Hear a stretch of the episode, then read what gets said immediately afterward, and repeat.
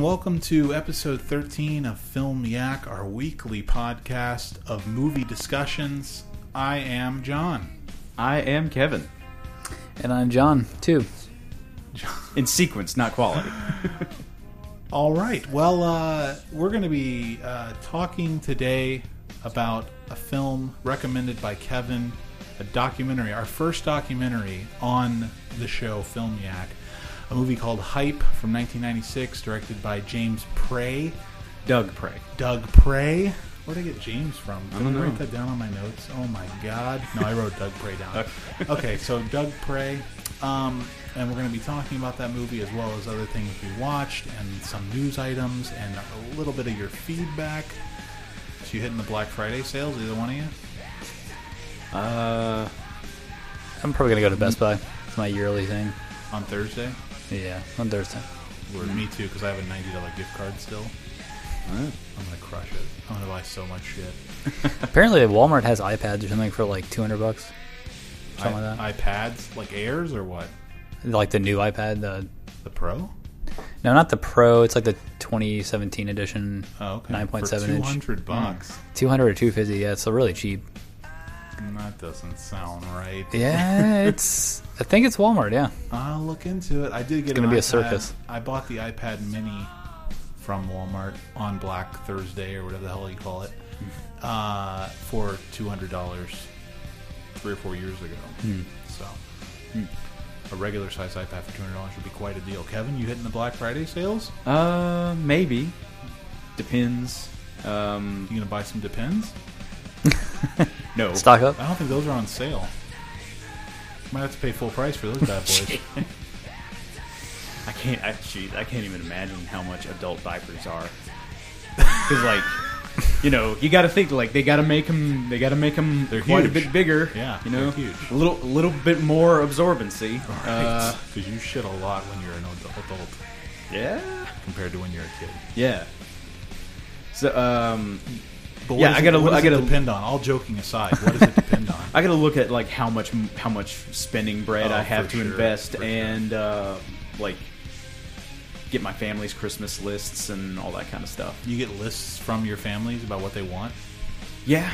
That's crazy. It's just the easiest thing to be all of this stuff is on our various Amazon wish lists anyway, so 2 seconds to, make a Christmas wish list, put a couple of things on there and say, hey, there you go.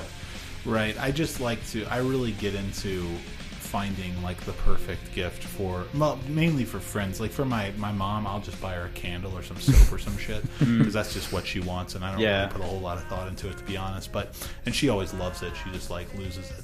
But for for Jonathan, for instance, or for my wife, obviously, and then for my dad, I really dig thinking about it and thinking what I can get for them that they don't already have or that they would want, But for my brother, I'll just buy him a gift card, Yeah, because I don't know what he likes. I'm not gonna buy him booze or something or a stripper pole. I don't know what the fuck he wants. If he wants to get in shape, a stripper pole could be decent. That's true. He'd probably want it so that he could bring strippers home to strip on it. Okay, because he works at a strip club. Oh, okay. Have I told you that? No. My brother works at a strip club in New Orleans. Okay. He's a bartender. Yeah, so I'll be hitting the sales Thursday. I'll definitely go to Best Buy. I'll probably go to Walmart, too. I always do on Thursday. And this year is no exception. Is Barnes & Noble, are they going to have, they've already still got the Criterion sale going on through the end of November, so can you compound Black Friday sales onto that? I don't think Barnes & Noble has Black Friday sales. Yeah, I don't know. They might. Okay. If they do, I'm sure they don't count towards things like that. Right, yeah. I'm sure they wouldn't let you compound things. Yeah. In fact, this year, as far as I know, they've even went so far as to, or at least I read this, I'm not exactly sure, but they said that if you get the coupon in the email for 15% off, they won't accept that with the Criterions. Oh, okay. Which is BS, but what are you going to do? Yep. Anyway, there is one bit of housekeeping that we need to talk about, which is we record this podcast on Thursday afternoons. Next Thursday is a national holiday called Thanksgiving. Yeah. So I don't know what your guys' plan is. Obviously, we can't record that day. So Do it live at Best Buy. Live at Best Buy. That's not a bad idea at all. We're not doing that. We should totally do that. Record live at Best Buy. That's killer. We'll think about that. But for real, though, assuming we're recording here at some point next week. Yeah, I mean... just push it back to Wednesday? Yeah, Wednesday, or if you guys... Like, we're going to be open Friday, so... I'd be good with either one of those. Wednesday, doesn't matter to me. Wednesday would probably... Actually, they're both the same, so... Whatever. I prefer a Wednesday. Okay, Wednesday it is. Same time, same place, I guess. It doesn't really have to be the same time for me. I'm off all next week, but... If you guys are you working next Wednesday? Yeah, I got off at 1 though. Oh, okay. Well, we might do it maybe a smidge earlier, just so we can get out earlier. But sure. Yeah. So that's it for that. So you guys want to talk some news? Yeah, because there's a lot of it. A little bit of news. Yeah. Okay. So first thing I'm going to talk about, which isn't related to anything else, which is that the I don't know if you guys are even aware of this. The movie The Mummy with Tom Cruise that came out was supposed to be the start of the Universal's dark universe, quote unquote, where they were going to do the Invisible Man and werewolf and vampires and whatever. And all the classic movie monsters that they have the rights to. And apparently The Mummy tanked so bad that the producers walked away from the franchise. So now they're saying it's dead. The whole thing is dead. They're not going to continue. And They did like this whole spread in Vanity Fair where they had Johnny Depp, Russell Crowe, Tom Cruise, the girl who plays the mummy, and I think it was like Kate Blanchett or somebody, or some famous actress. Mm-hmm. And they were all they did a big photo shoot to announce the dark universe, and now it's just gone. Like, it's not happening anymore. Are you guys sad about this? Not being not able to at all. See no? The mummy looked like complete trash. That is true. Did you see The Mummy? I did not. Like, the funniest thing I thought about The Mummy, like, everyone was like, bring back Brendan Fraser, bring back Brendan Fraser. I'm like, that movie, that was not a spectacular piece of action movie cinema, in my opinion. Okay. So, I'm like, yeah, Brendan Fraser's all right. Typical kind of action comedy. I think the movie was dead before it even came out because they released that first trailer with like half the sound in it, it became an instant meme, which just makes it look like a joke. So I think it was just dead in the water. Yeah, I agree. I am a little bummed about the part of me was mildly excited about the idea of like a maybe like a new Dracula film and the Invisible Man could be good. Well, that was the one with Johnny Depp, so that would definitely be the worst. Never mind then. Yeah, I was going to say, nothing is going to top Claude Rains as the Invisible Man. I'm sorry. So, but anyways, it's dead, so I guess that's really all there is to say about it. In other news, Louis C.K. you can't like him anymore. I wanted to see that movie so bad, too. It's like totally erased from history now? They the people who were going to release it, Orchard... have shelved it. I'm sure it will be released at some point in the distant future. He had another film, Pootie Tang, that he directed, which was also had problems being released back in the 90s. And not because of him being a creepy masturbator, but just because of whatever, money or whatever. And it eventually came out, so... I'm sure it'll come out. Like people see, as much as people, the bleeding heart liberals, even though I am kind of one, as much as they want to, say how much they hate Louis now, it's like it's still funny. Like you still want to. I mean, I would feel no guilt at all watching that movie. I wouldn't either. I wouldn't feel bad about it at all. And yeah, I honestly, I don't know. Did you guys read the apology that he wrote? I did not because I did. Yeah. I just... Okay, like... There's just so much of this coming out. And, yes, I understand it's a rampant problem, but it's, like, one after another, after another, after another. And it's like, I'm sorry, I just don't have time to read every creepo's apology about being a creepo. I felt that, I will say, and I agree with that, but for certain people, like Louis C.K., I'll make an exception because I appreciate his work and He's the only one I've actually read. Exactly. Because I actually like what he has done. I read Kevin Spacey's whole, I'm gay apology. Because it was just funny. But but Louis C.K.'s I found, and I'm I feel like I should be ashamed to say it, but I'm really not. I felt like it was really genuine and like. Oh, I 100% agree with you. He's like, you know, I'm going to just stop doing. It's not time. It isn't the time to be funny now. I'm going to just like take a seat, you know. And he says, like, I need to learn to listen. Yeah, exactly. And he's like, he said, he said everything is true. All of these women are right with what they're saying. And like, that's the first thing. He says all these stories are true. Like that's something right there, not to deny it. And not that he hasn't denied it in the past. He has, but the fact that he's coming clean about it. I mean, when he didn't have to, he could continue lying, you know? Yeah. And it just seemed really genuine, his whole his like message about, you know, how he's going to try to learn from the experience and all this kind of stuff like this. And I'm sure, I mean, his career is over. Just like Spacey, like you'll never see these people again. I don't know about that. I think we'll see Louis C.K. eventually. Yeah, because like both of them could just move to Europe and it'll be okay. But the thing is, like Louis C.K., like I don't want to like split hairs, but it's like he's not a serial rapist or like a molester or something. Like I mean, like what he did was terrible, but like I think they're throwing everyone into the same like corral here, and I don't think that's fair. Yeah, I agree. I don't think that's entirely fair. So what did he actually do? He made women watch him masturbate. Yeah. Who were up-and-coming comedians. So he says it in his apologies. Like, I used the fact that I was popular and that they looked up to me to use... I used that to my advantage to make them do this for me. And which is awful. Yeah. But I don't know. You know what I mean? Like, I still think he has, like, a shed of hope that he could, like, come back and... Yeah. I think I could totally see, like, you know, 10 years down the road him coming out with, like, a stand-up special where he makes fun of everything. Yeah. But I think a lot of people will be pissed off when it happens. Yeah. I won't be one. I'll be watching it. I mean, Pee Wee Herman came back, didn't he? Like, well, he didn't do it. Like, he was just masturbating in a porn theater. Oh, okay. While he was married to Cassandra Peterson, which I'm like, who's Cassandra Peterson? Elvira.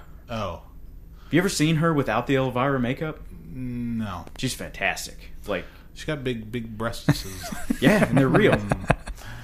Well, anyway, yeah. I don't know. Yeah. Who knows? In other creepy man news, Gal Gadot, who plays Wonder Woman, do you guys hear about this? She threatened to not sign on for any more Wonder Woman roles. That's right. Unless Warner Brothers severs all ties with Brett Ratner.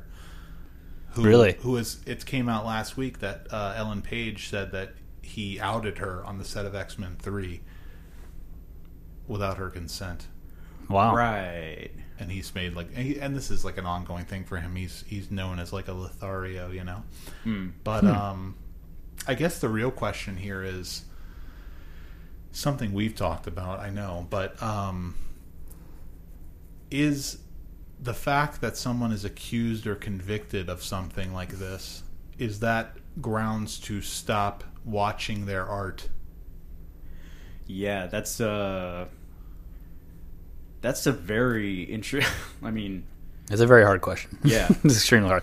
But it's black and white, or no, go. I think it's a subjective thing. I think like you can take it case by case. I think Roman Polanski is like a really good example.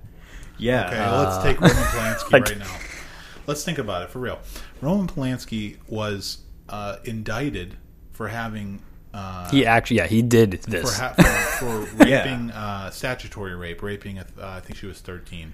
Yeah, 13-year-old in Jack Nicholson's house, right? And like apparently Angelica Houston, like she had like just broken up with Jack Nicholson, so she was going over to his place to pick some of her stuff up, and like according to her, she didn't see anything untoward between them, and she didn't see them together in the room. But apparently they were both like laughing and joking for a couple of minutes before they left. Well, I don't think anybody would argue the fact that he did this. I mean, I think he is. I think he, know? But the fact is that he ran and he's been a fugitive from justice for 40 years or whatever it is meant. Yeah. So knowing that he statutory raped a 13-year-old girl in the 70s, does that bother you when you say, "Hey, I got to watch The Pianist tonight. It's a great film." Yeah, or like Chinatown. Yeah, or Rosemary's Baby. Yeah. And especially this movie that I just watched this past week, Repulsion. Like, it's a psychological thriller, but it's also kind of a rape revenge movie. Like, it gets real, like... I'll get into it a little more later when we talk about what we watched, but I'm watching this movie the entire time going like, this, like, Polanski does this and then he goes on to do that, like, you know, just weird feelings about it. Yeah. Complete agreement. Okay. So Jonathan, how do you feel about this? Does it bother you to watch a Polanski film? Yeah, but man, I just don't know. It's so weird. Like, I've heard like it wasn't actually rape; it was consensual. But it's like she's 13, so who gives a shit? Yeah, exactly. Yeah. And then I've heard that it's actually rape, like it's full blown. Like, well, the fact is that she has since said that she forgives him for it and doesn't think about it anymore. Yeah, but so. That doesn't help, really. Well, apparently, too, like, she was like, okay, guys, like, I've come to terms with this. Y'all need to stop going after him because, like, the Justice Department has been, like, trying to get him out of Europe for years. But she's like, look, I've dealt with it. Please stop dragging me through this. Right. Yeah. So, yeah, it's a big gray issue. I still want to see this movie. I don't know. I mean, like, I still haven't seen Macbeth. Oh, I really want to see Macbeth, and it's just it is weird, but like I think I can separate the man from the art enough to watch it. I don't. Oh Jesus! Dropped your iPhone. I don't actually see a. I mean, maybe I'm an asshole, but I'm probably an asshole, but. I don't see a problem with it at all. I really don't. Like, if somebody was like convicted of, like, if Paul Thomas Anderson were suddenly convicted of like gang raping a child, like, I mean, that's horrible, and he should go to prison, and he should, you know, get the requisite punishment, whatever that may be. But it doesn't mean I'm going to stop watching There Will Be Blood. Like, it's still a great film. What does it have to do with the fact that he made it? Like, it's still a great film. If somebody else had made that same film and it looked the exact same, it was the exact same movie. It's the same movie. It's like it's a movie. Like, I think people are afraid of like there being elements of that in the art itself. You know what I mean? Like, right. Or like a bias, like Woody Allen movies. Yeah, where the main character is always in love with an underage girl. Yeah, yeah. So or someone who's 50. That's years actually. I think that might be a better. That's probably actually a better example. Well, Woody Allen's never been convicted and never admitted to anything, so that's why I didn't bring him up because he's never said anything about. He's denied. And he's been accused of some pretty heinous shit, and he's done some questionable things, like marrying his adopted daughter. Yeah. But, I mean, there's nothing legally wrong with that, you know? Nothing technically wrong with it. It's just kind of icky, you know? Yeah. But I still like Woody Allen movies. I don't know. He's charming. You know? I don't know. Yeah. It's like when I saw... what's that slave movie? Birth of a Nation. Mm. And that the director star of that was he was apparently acquitted of gang raping a woman in college, and it's like everybody was up in arms about this. Like, why are we letting this guy make a movie? And it's like letting him make a movie. He's a private citizen. He's allowed to do whatever. He was acquitted. It means he didn't do it, or it means the court didn't find reasonable evidence to prove that he did it. Yeah, right. So he didn't do it, as far as I'm concerned. Now, even if he did, like, let's say Mel Gibson, for instance, who says racist things, says horrible, horrible things to his wife, yes, is a pretty much a bastard, but. You know, he's coming back. I'd say he is back. He's in Daddy's Home too. He directed an Oscar-nominated film. He was nominated, I believe, for director last year. Mm-hmm. And his film was nominated for Best Picture. It's like, I feel like, and I don't have any problem with that. I hate the movie. I think he's, you know. Yeah, I had no problem seeing it, but it was total pile of shit. Right. Hacksaw Ridge. Right, but it's like the idea that after a while you do your time, essentially, even if it's not literal time, you're not literally in jail, but... You're in director's jail, you're in actor's jail, you're not allowed to do anything. Then after a while, let him come back, let him try again, you know? He's, you know, I feel like you make your amends that way, you know? It's like Robert Downey Jr. Robert Downey Jr. was in jail for drugs and all kinds of stuff. Yeah. And then all of a sudden, out of nowhere, he's Iron Man, you know? And he turned his whole life around. But take someone like Kevin Spacey, okay? He he molested some kid or something like that. Mm-hmm. And he's just gone. He's like wiped from the face of the earth. Right. But you have Polanski who raped a kid, and it's just like, you know what I mean? And he's like held in high regard typically, you know, like, I mean, The Pianist was huge when that came out. Yeah. He won the Oscar for Best Director that year. So it's like, in absentia. Is it just a different time now? Or is it just ridiculous? I would say it's a different time. So if Polanski did that now, or if he was... I think if Polanski tried to make a film on a commercial level now, it would get destroyed and nobody would fund it. And he wouldn't be able to do it. Mm. So, like, if he tried to... What was his last film? Venus and Furs, which is like a little two-man... It was just like a man and a woman on a stage. I don't know. I didn't see it. It's based on a play. The villain from Quantum of Solace is in it. But I think he's a little harder to compare to Kevin Spacey, because Kevin Spacey is someone who is commonly popular. Like, he's on a very, very popular television show. Right. He's in very, very popular movies, high-budget movies. And... Polanski makes these tiny little art films in Europe, and he has been for years, you know? Yeah. I think if Polanski tried to get hired by the studios to make, you know, like the next Thor movie, there'd be an outcry. Like, how can you hire Roman Polanski to direct this movie? He's a rapist, you know? Yeah. But since it's, you know, some French company producing his movies for $2 or $3 million, no problem. Nobody cares about that. And it's the same thing with like, it's the same thing with, parental advisory things on albums. You never see them on indie albums because nobody's buying those albums, so they don't give a fuck. They only care if the albums are getting out to people. That's why they put them on Eminem's records and Marilyn Manson's records, because they're selling millions of records. Right. If you're selling 10,000 records, it's fine. Say whatever you want. Nobody's hearing that. You know, they don't care. And it's the same thing. It's like if the more high profile you are, the harder you're going to fall, in my opinion. That's why Kevin Spacey is so just... He's done. He's done. It's... Yeah, I mean... And it's pretty hilarious. I don't see it as that big of a loss, personally. I don't. Dude, I am with you 100%. Like, I'm not really a fan. But, anyway. Yeah. Well, that was pretty good. Yeah. That was a good little discussion. I'll cut out all this. One more thing, though. Have you heard anything about House of Cards? I've heard that they're canceling it completely... But I've also heard that like they're going to go on without him. I've heard both. Okay. If they do that, that's going to be like Scrubs or The Office. Like, it'll get one last season and then that's it. Well, there are examples of that where it works.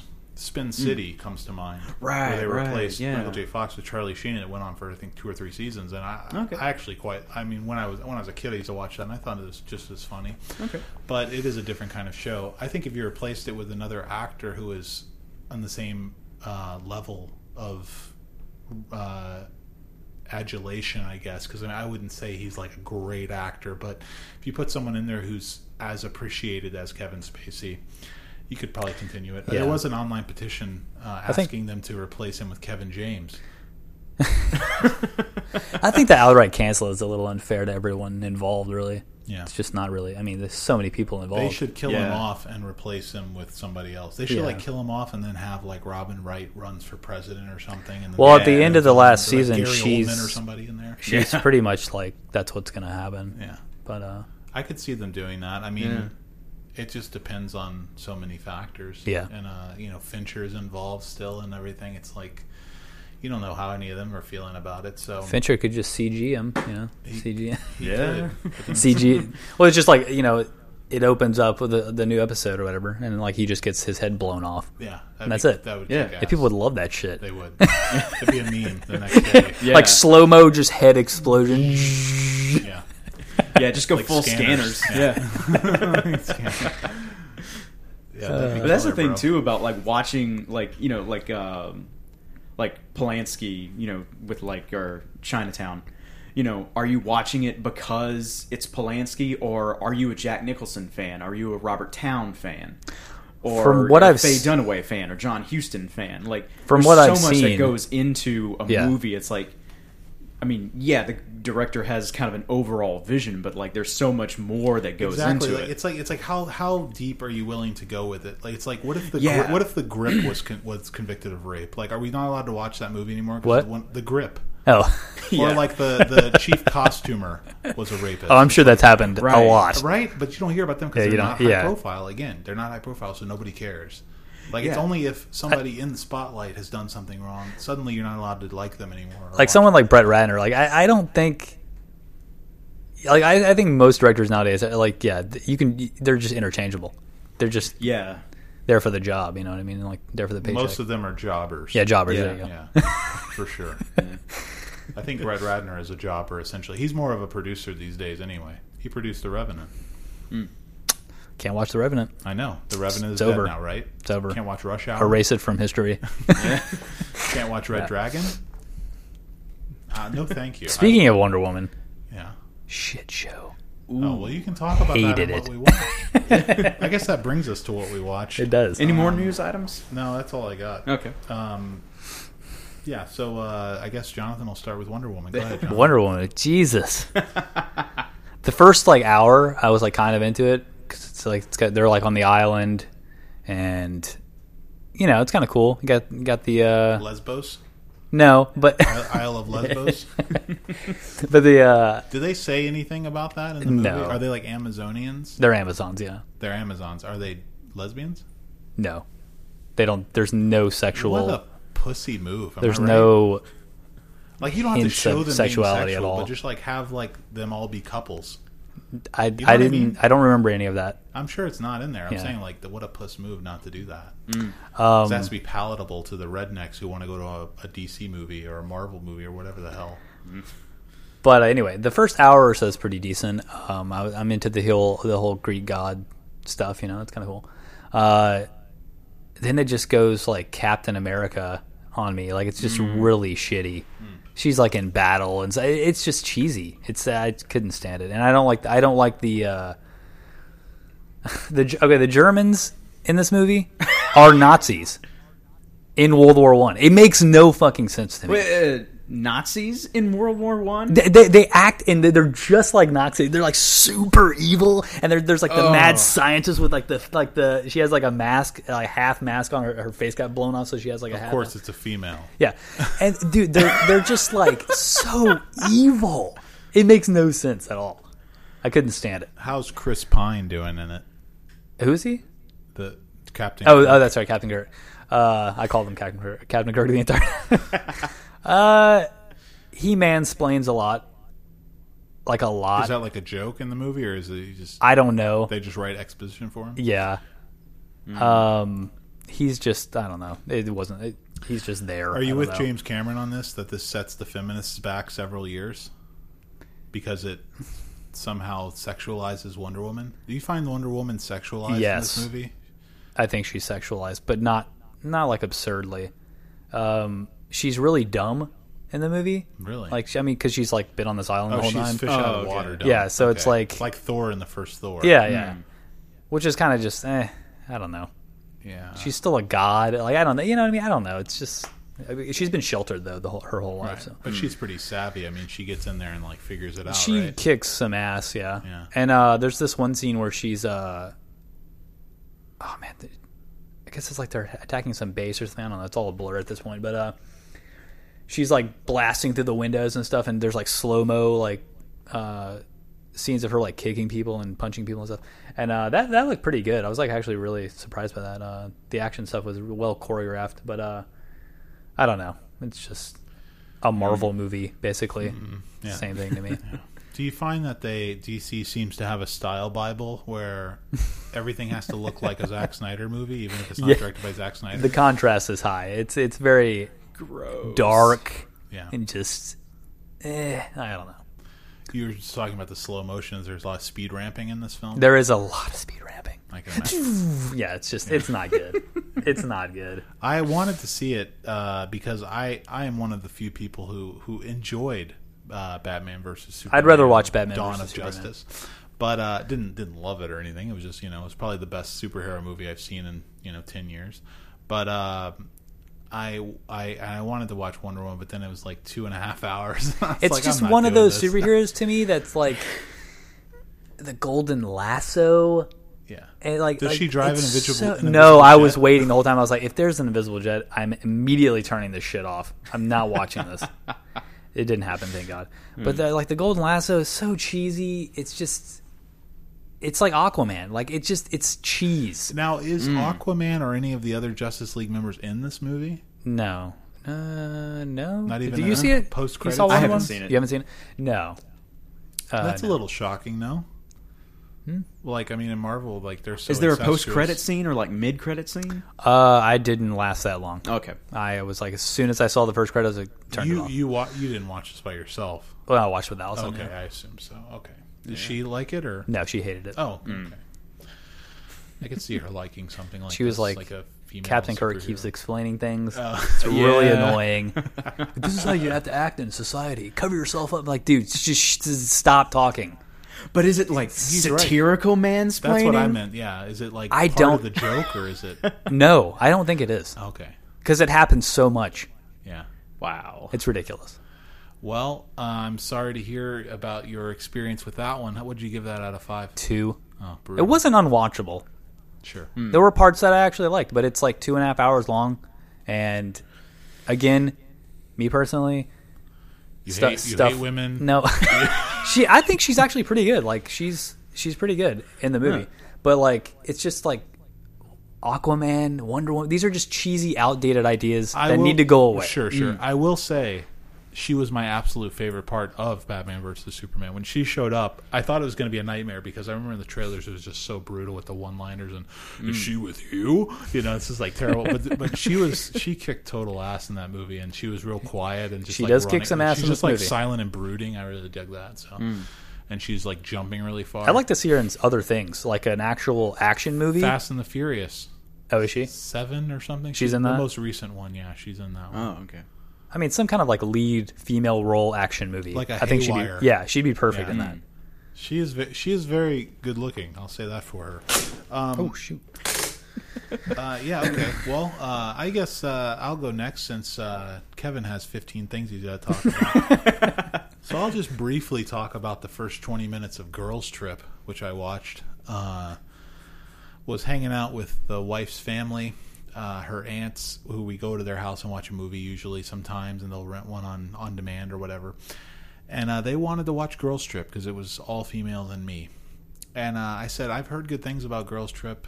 I've actually heard that it is funny, so I will watch this. And this is the movie with Queen Latifah and Jada Pinkett Smith and other black actresses who I don't know the names of. And it's about they go on a trip to New Orleans during Mardi Gras. Actually, I'm not sure it's during Mardi Gras, but they go to New Orleans and they like party and they're like trying, you know, obviously like one of them needs to find it's like, you know, Stella got her groove back kind of thing. Mm-hmm. So we turn this thing on and we're watching it and we're eating pizza and it's delicious. Reginelli's pizza, just glory. Tony's pick pizza, amazing. Just chowing down and watching this movie and just stone-faced. This is the least funny movie I've ever seen. And it is painful. And it's so cheap looking and just terrible. Like Tyler Perry bad? It looks worse than Tyler Perry movie. It looks like it was made for television in 1999. Wow. Like it looks bad. It looks very cheap. Nothing was funny. I remember because I like smirked at one of the Tyler Perry trailers when we were like recently. Well, that's okay. the boo too. Yeah. I was like. Yeah, you know, I mean, that can happen. There's nothing wrong with that. I mean, I'm not against this movie. Like, obviously, if it's funny, it's funny. It's just it wasn't funny. Like, I mean, I like Bridesmaids, for instance, was very funny to me at the time. I haven't seen it since the theater, but I mean, it had funny moments, and it's just like this is. I'm sure if I watched the whole thing, it might have had a funny moment or two. But 20 minutes went by, and I just whispered to Nicole. I was like, "I'm ready when you are," and she's like, "Let's go." so we left, and apparently it gets very, very raunchy. Anyway, didn't rate that one obviously, but did watch the 2-part documentary series Dahmer on Oxygen Channel. Which Oxygen, which is interesting about the which is television for women. Yeah, I think is their logo. Yeah, literally. Yeah. But which doesn't make any sense with this. I don't know why this is on. But I thought that was Lifetime. I thought Lifetime television was. I think Oxygen's like the pay cable network. I don't know. Lifetime. What's that? What is cable. Lifetime's tagline?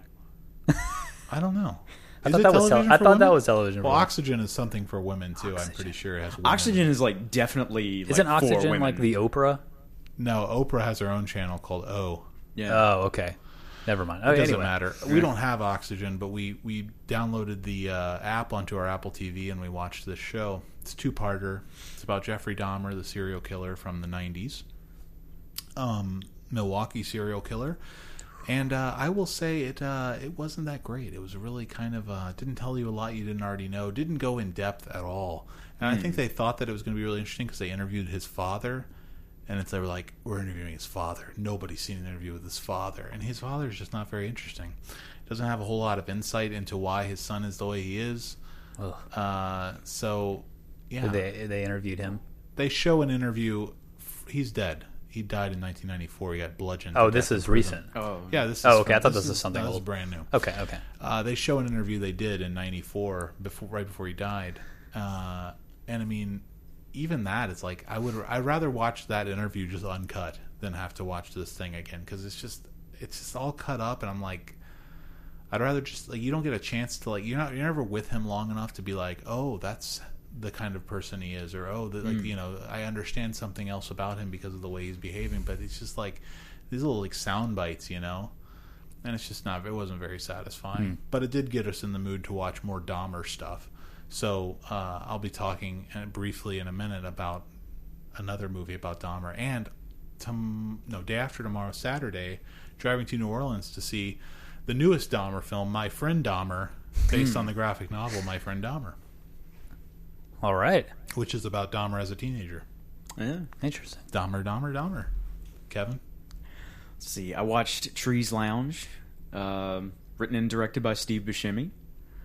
Not a bad movie. I thought it was kind of stereotypical indie movie, you know, about Steve Buscemi is like an alcoholic and, you know, he's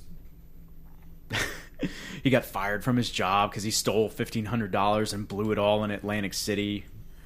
And yeah, there's like a lot of like quiet acoustic guitar in the quiet moments where there's no dialogue going on. I'm like, okay, you know, I've seen that in like a billion other movies. But you know, the acting was still pretty good. Chloe Sevigny is in this movie and she's pretty good. Super hot. Yeah, like she plays underage too, but I don't think she's underage when the film came out. I don't know. She is attractive. Like in the movie, she's like 17. She lied that she was underage? No. Like she's not. She wasn't. She's just playing younger than she is. Oh, okay. Yeah, okay. But yeah, like and yeah, because part of the whole thing is that like Steve Buscemi starts driving his brother's ice cream truck.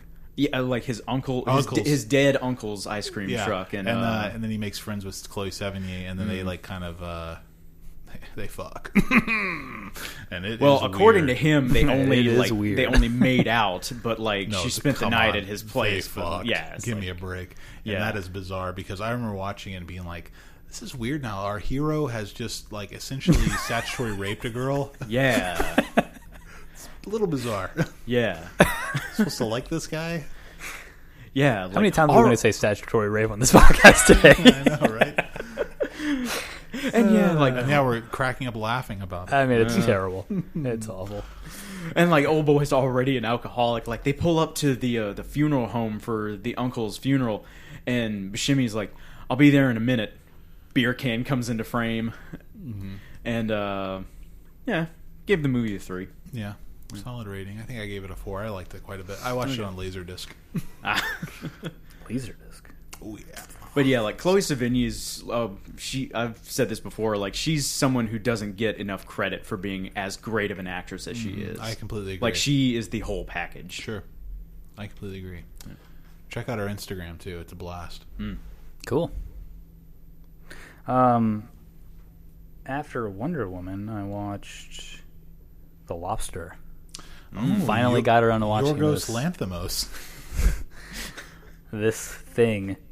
Have you seen Dogtooth? Yes, I've seen it. I like it. I like Dogtooth a lot. It's actually way better than this. The Lobster, though, Again, the first like hour, I'm like, this is a 5. Like, this is a 5 easily. And then he leaves and goes out to the woods or whatever. And I'm just like, it drops. At this point? It like plummets. It skyrocketed for me when he went to the woods. It hits the mountain. It is just awful. I thought it was awesome. It just keeps going, and I'm like, really, like seriously, like no, stop, just end the movie, stop it. Oh, I loved all that, and all the wood stuff with Léa Seydoux. She is amazing. She fucking rules. Absolutely rules. But I just couldn't take another like character like that, like someone who's just like restricting everything, and it's just like it was just. Well, that's like the genius of the satire is that he goes from one situation like that and then to another. I get it, but it didn't. Freedom. It's just not enjoyable to watch, and it just keeps going. And Rachel Weisz's her overdub or her voiceover. Oh, it just gets annoying. I actually don't remember that. It gets extremely annoying. I don't know. I liked everything that was in the house. I don't know. It looks good. Mm-hmm. Colin Farrell's good. I don't know. He's great. They're all great. Gave it a 3.5. I mean, I gave it a 4. I mean, I don't think it's a lot of masterpiece. Yeah, I think it's really good though. It's got a lot of good elements, but I don't know, man. It just kept going. I like the ending. How'd you feel about the ending? Yeah, I did like the ending quite a bit. Yeah. But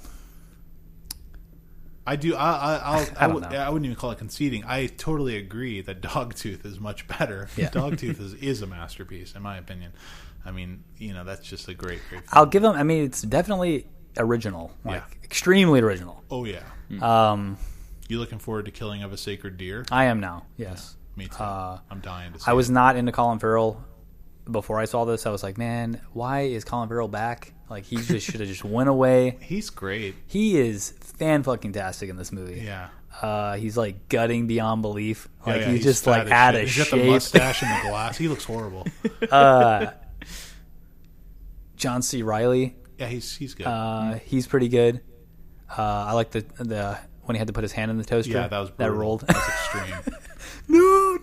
Have you seen this movie, Kevin? I have not. Okay. Well, you should see it. You gotta watch it now to see it put his hand in the toaster. It's definitely worth watching. I'll probably check it out at some point. And what's her name? Seydoux? Léa Seydoux. Yeah, she is awesome. Seydoux, I don't know. She is really, really great. She kicks ass. Yeah, I don't know. Have you seen? You haven't seen Blue is the Warmest? No, I haven't seen that yet. She's amazing in that, and not just because she's super hot and having lesbian sex, but she's just really good. She's a great actress, really brave. Cool. Well, I just wrote everything down on my notes to be quicker. Rewatched Thief from Michael Mann. His first film from 1981. I was trying to watch this last week so that we could talk about it together, Jonathan, but I didn't have time, so just immediately rewatched it because I was just dying to see that crazy shotgun squib action. Isn't it just like the best debut? Yeah, I mean, it's killer. Jesus Not Christ. The best, but it's killer. Like, it's up there. Yeah, it's good. It's insane. As far as movies that showcase what the director is all about, it's pretty high up. Yeah, like it's got a lot of his trademarks in it. What is your favorite debut? Ooh, my favorite debut is probably, it's like probably like a cliche, but probably like Hard Eight, like Paul Thomas Anderson, because I think that it's a really, really solid film, and it's very mature for coming out when the director was 25 years old. It's like it's a very insane, like mature film, so I like it a lot. How about you? I don't know. The Plow and Steamroller or whatever it's called. I'm not sure. Yeah, I don't know. Kevin? I'd have to do some more research. Like Trees Lounge? Reservoir Dogs? That is a big one. Maybe. Yeah. It's hard to argue with that. I don't know. Yeah. That's a good one. I mean, that reminds me a lot of Thief. It's just like his niche. Yeah, you can like see everything that he's going to go on to do in it. But we talked about Thief last week. I won't talk about it a lot. I love it. I think the scene when he's at the diner telling that girl about the his time in prison and the lead pipe and all that. It's such a great performance from James Caan, and just a lot of fun to watch. A lot of good scenes of dialogue, back and forth dialogue, everything with him and Leo, the villain, who went on to play, you know, these nice old men, but in this movie, it's just a horribly like racist mafioso. All that stuff is great, and yeah, just totally fucking love it. Love Jim Belushi getting blown away, slow mo. Again, don't see slow mo gunfire enough anymore. You need it. It's epic. I will say this though. And Kevin, you watched this not too long ago, right? Yeah. Okay. And I know you weren't the hugest fan of it, but maybe you can help out with this, because I talked to Jonathan about this the other day. Mm-hmm. Why does he destroy everything at the end of the movie? He burns everything down and he blows up his businesses. As far as I could tell, it's like when he tells his wife, like, "See ya. You'll never, you'll never see me again." Like, he's, get out of my house. Yeah, it's like literally like everything that he could possibly go back to. He's just severing ties with everything, and in the most brutal way possible. And I could see from like a logistical standpoint, he's about to go commit murder. Yeah, he's got to leave town, obviously, so he's going to destroy all of his records and stuff. Mm-hmm. But all that gels as far as him blowing up his house and blowing up his bar, but then he like pours gasoline on the cars and burns the cars. Like, how are the cars gonna, you know what I mean? Like, how is that helping him at all? And he doesn't even destroy all the cars. He destroys like 4 of them. Yeah. And there's like a whole lot. It makes no sense. I mean, it just seems like Michael Nolan's like, we gotta burn these cars. It's so cool, you know? We spent the money on them. We gotta burn them. Yeah, we own these. We might as well destroy them. I don't know, like, if you take it to like its conclusion, you know, they're on fire, so maybe they'll blow up and destroy everything else around them. Like, yeah, but, like a mission in GTA, you just have to blow up one and then all blow up. Yeah. That's, anyways, that would be my kind of a big critic. That's a nitpick, but it's a little thing that bothers me, and it took me out of the movie, and I really hate it. I wish it wasn't there, but I just feel like the whole even like the house exploding is like, it's shot from like 4 different angles, and it's in like slow mo. Yeah, it just seems like such a lazy, like, we need some action injected into this thing.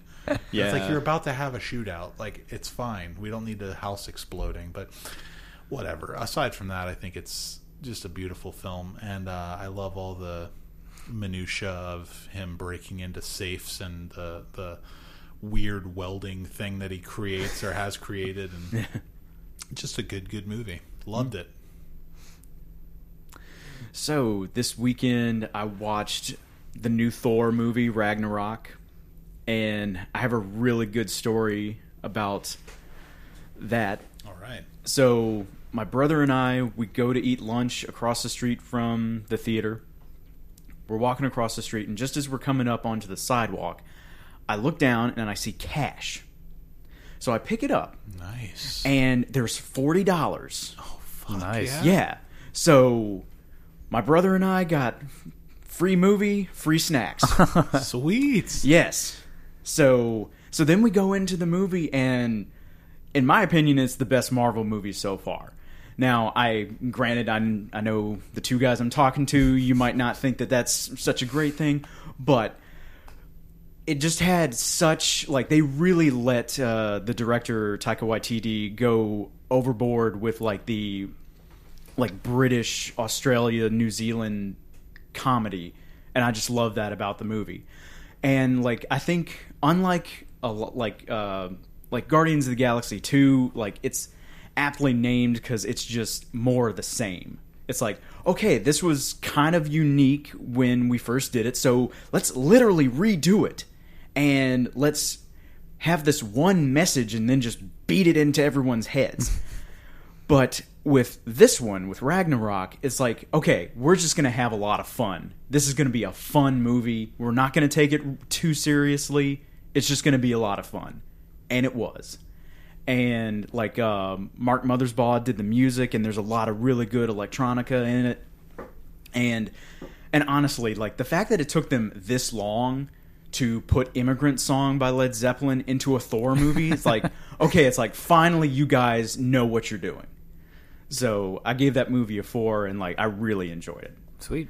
Now, as far as, like, I'm not following, you know, so closely with, like, the, you know, the Avengers and all that kind of stuff, because I think a lot of the Marvel movies, it's like, you know, pretty good, hey, that was pretty good, eh. Now, you can't see this, but Kevin is actually doing gestures with his fingers where he's making a bar graph, essentially, in the air in front of him. Yes. Just to clarify. Now, would you say that this is way better? How do you feel about the other Thor movies? Yeah, I need a gauge on this. Let's see. Because Jonathan's seriously considering watching this thing now. Well, like back when I'm Damascus. The first Thor. But also, like, are you into like British type humor? No. Are you familiar with Flight of the Conchords at all? Yes and no. I'm not at all. I hate it. Then I hate Flight of the Conchords. Then this is not the movie for you. Okay. Like, yeah. I like Vikings though. Is there a lot of Viking humor in this? Pillaging. Do they sail to the New World in this? There's a couple of scenes in Norway. They're there now. Interesting. Hey, yeah. Jonathan's people come from Norway. Yes. So yeah. I don't want to give away too much about it. But now, let me ask you this: how hard did your jaw drop when Cate Blanchett broke the hammer with her bare hands? Well, I had Were you losing it? Not really. Like, I'm not like a huge comic fanboy. Wait, who does she play? The villain, Hela. Okay, yeah, Hela. Is it the woman with the spikes? Yeah. Okay, she had like spikes. I don't know. Yeah, I mean, I saw the poster. I don't know. Yeah, I mean, like, like I saw something later on about it. Like, apparently Kevin Smith was going. I haven't heard the podcast, but he was saying in a podcast like his problems with like Smodcast. Yeah, So he was talking about like Thor and the problems with it and like how it could be improved. And so apparently like Chris Hemsworth and Taika Waititi were like, you know what? Yeah, let's totally change all this stuff up.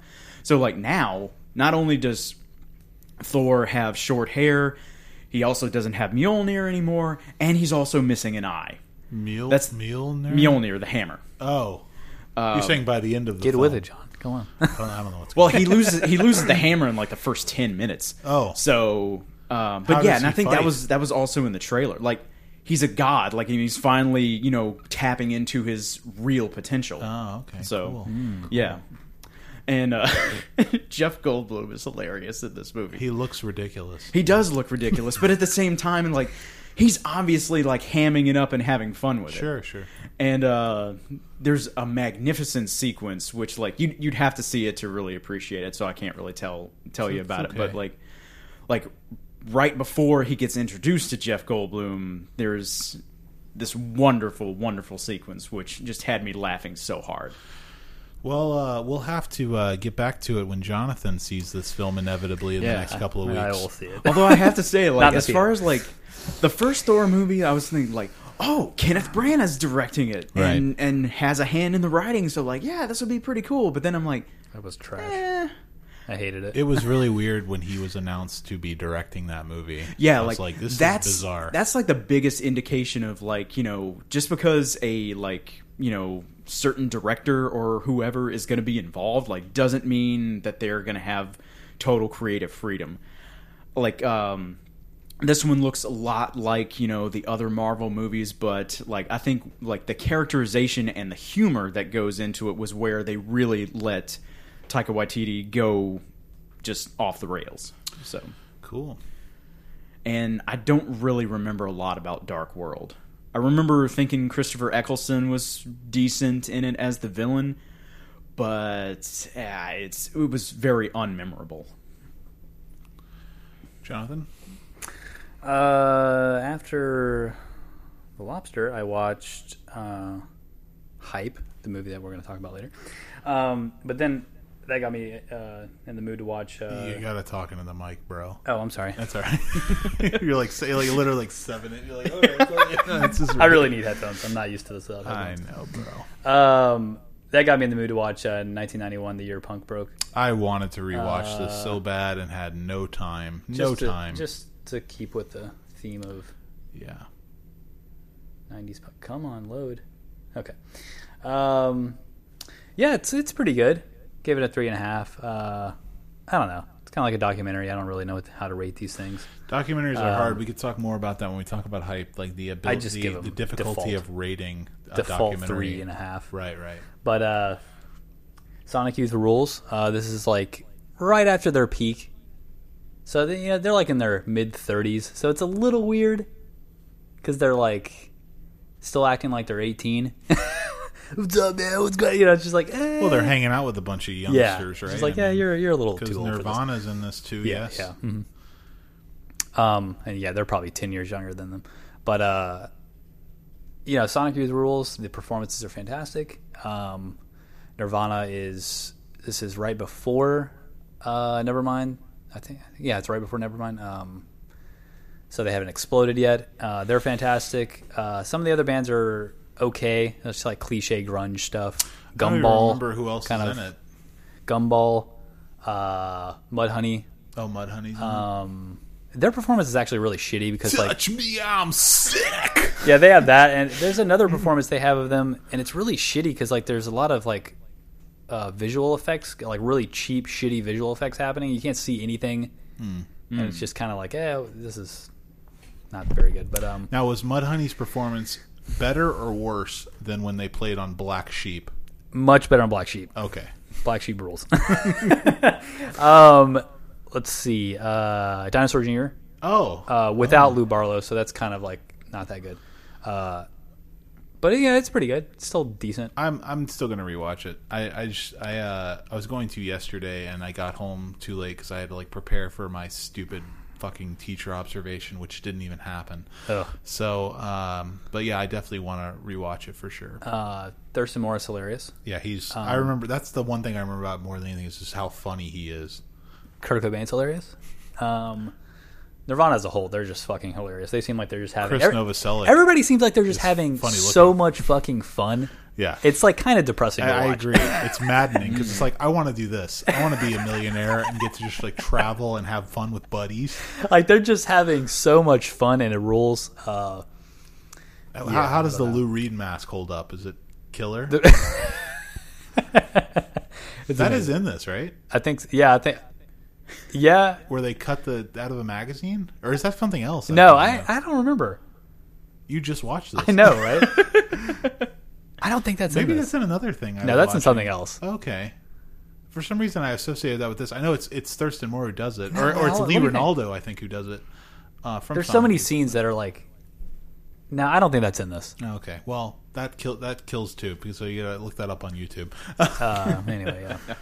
All right. Well, I watched Me, Myself, and Irene. Rewatched Me, Myself, and Irene, directed by the Farrelly brothers, Bobby and Peter, in the year 2000, starring Jim Carrey and Renee Zellweger and Richard Jenkins and Chris Cooper and Anthony Anderson.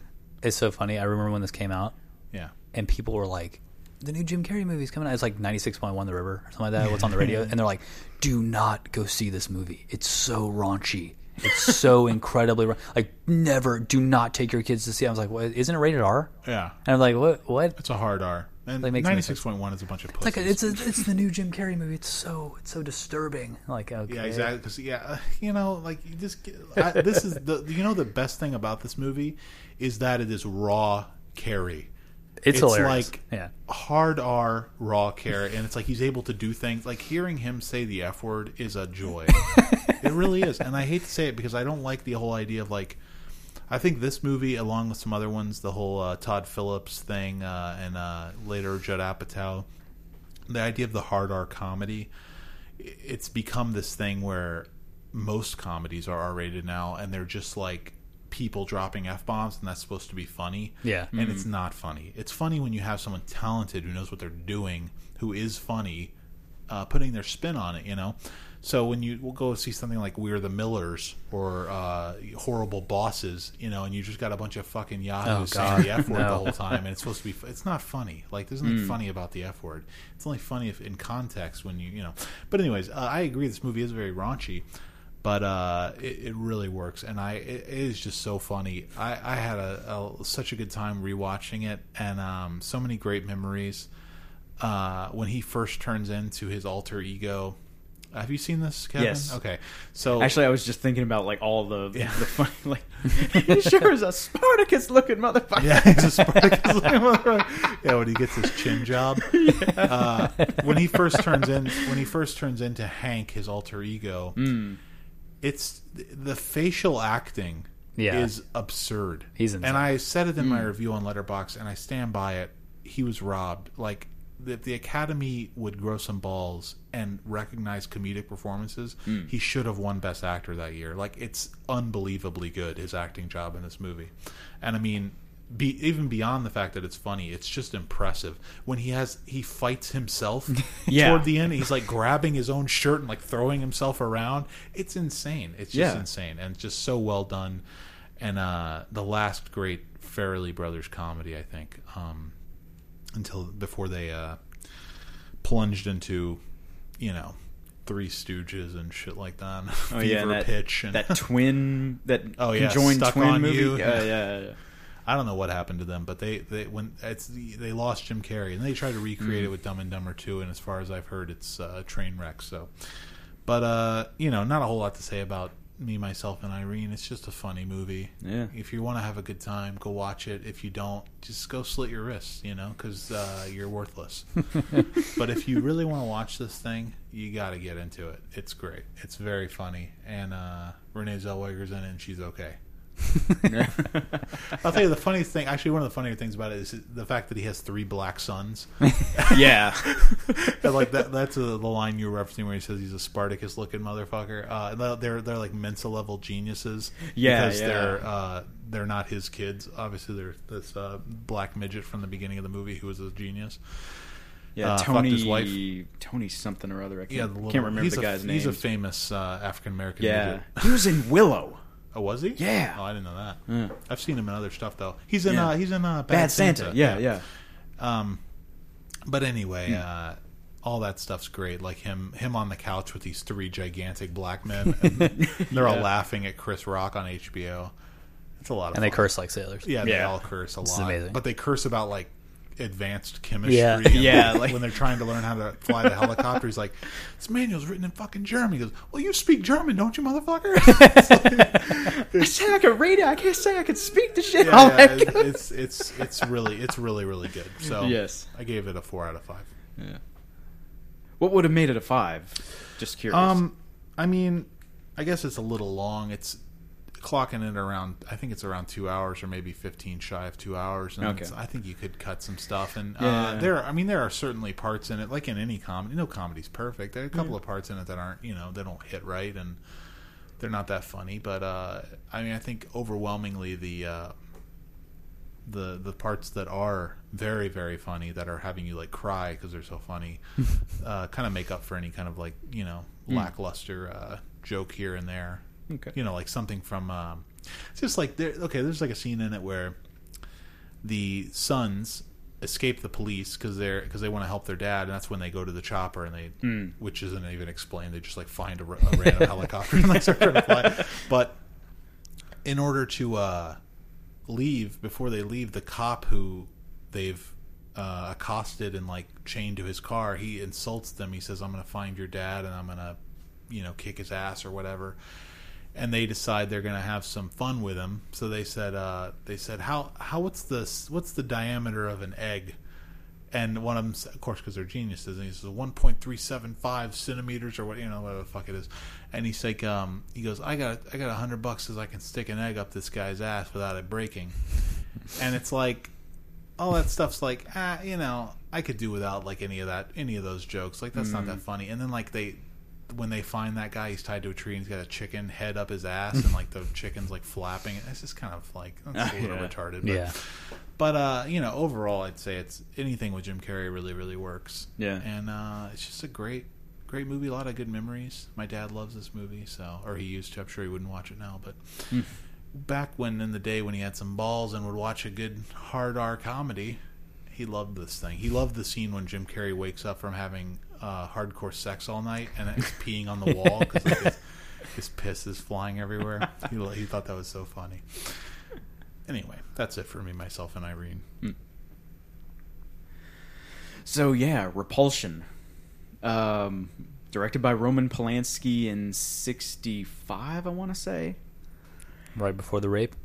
No, well, the rape was in like 1972 or something. I don't know, 72. Man. I thought it was in the late 1960s. You know, the 70s, I'm pretty sure. Oh, okay. I don't know. Who fucking knows? Yeah, I mean, this is kind of like co-opted our podcast for this week. But like, apparently, like there was that one, and then there were like a couple other like ones through the next few decades where like a bunch of other actresses were saying like, he did this to me, he did that to me. Oh wow, I didn't know that. Yeah, but so you've got Catherine Deneuve, and she is this Belgian woman who's working in a spa, and like she just has this like complete aversion to anything romantic or anything sexual.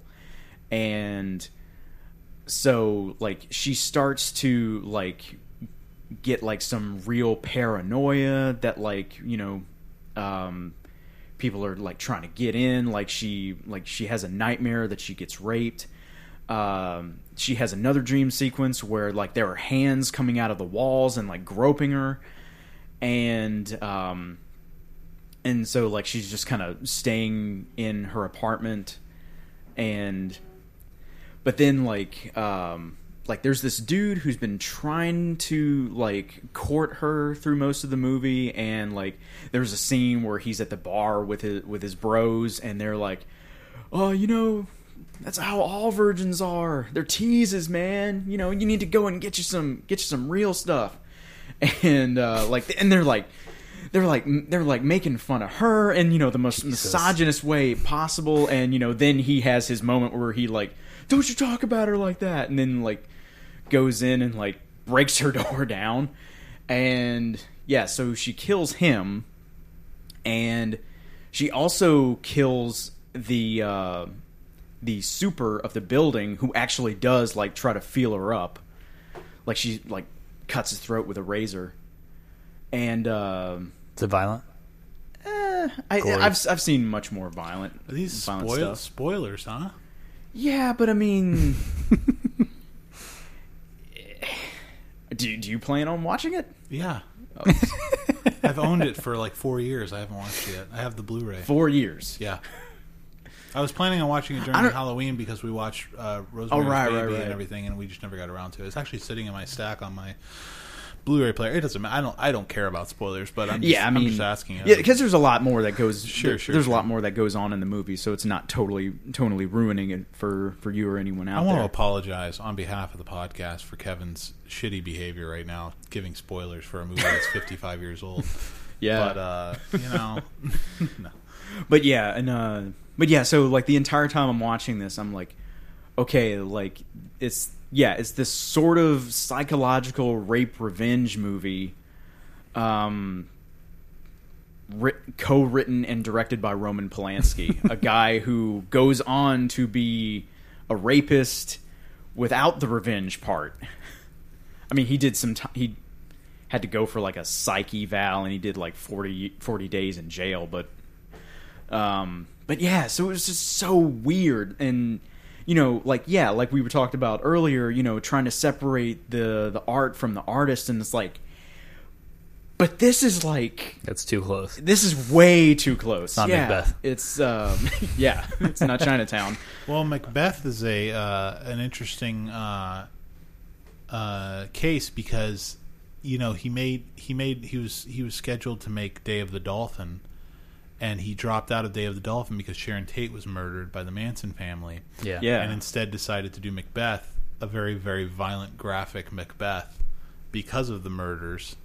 So it's like, can you watch Macbeth? Like, forget the fact that Polanski directed it. Can you watch Macbeth knowing that it was influenced by this horrific event?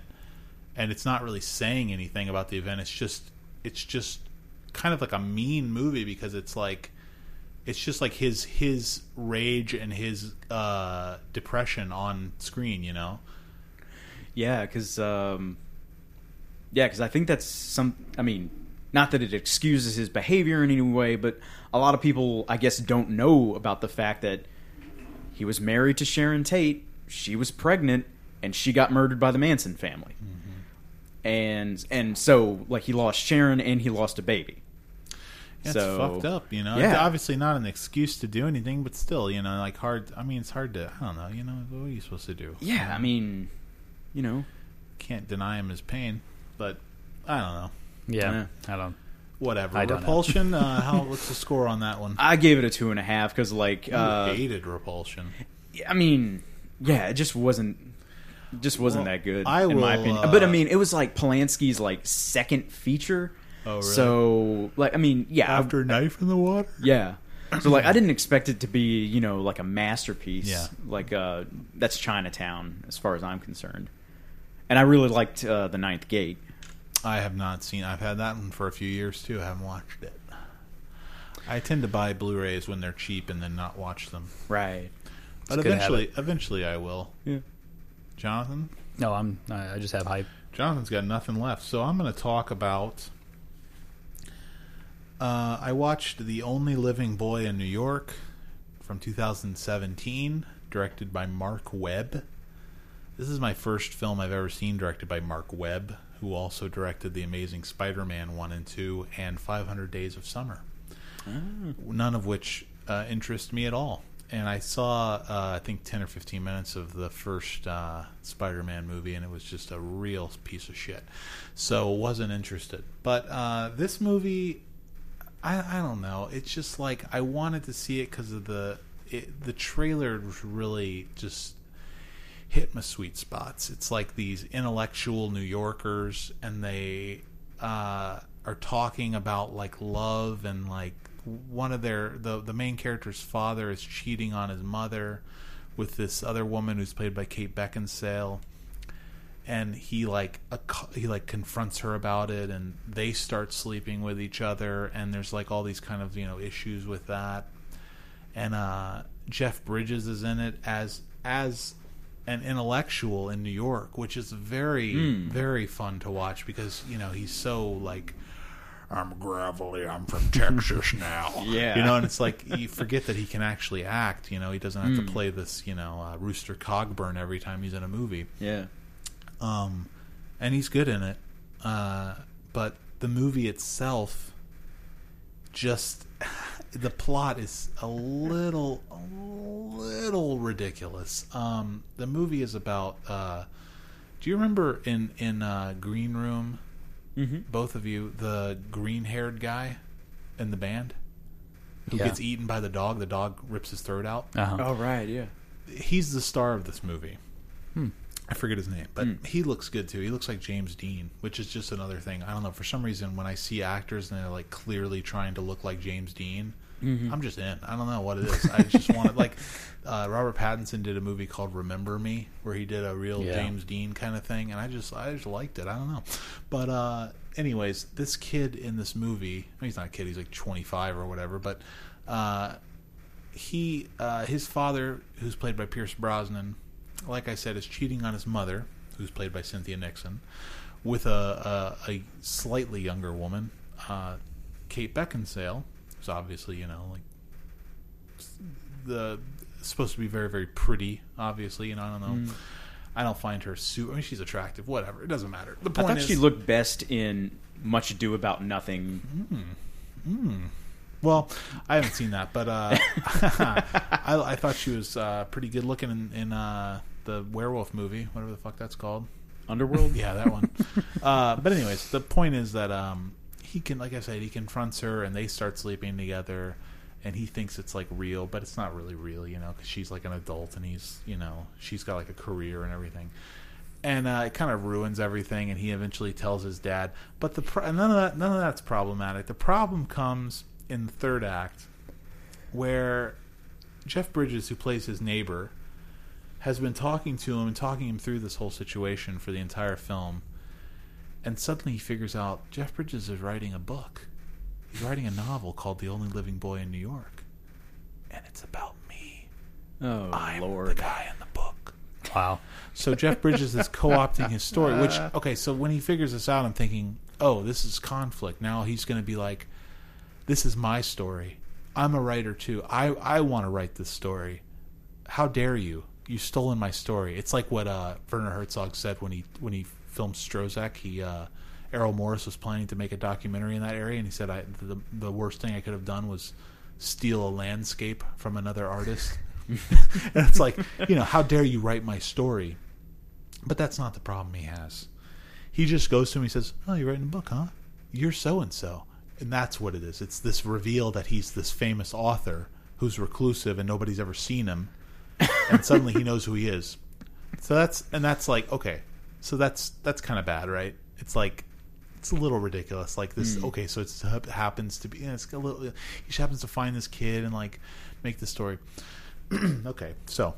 Sorry, I'm going to spoil the fuck out of this movie because I've got to tell you guys the ridiculous twist of this film, which is that Jeff Bridges, the famous author, is actually Darth Vader style, the kid's father. Oh my God. Are you serious? And wow. Pierce Brosnan is impotent. And he had asked, they were all friends when they were younger, and he had asked Jeff Bridges to fuck his wife so that his wife could get pregnant.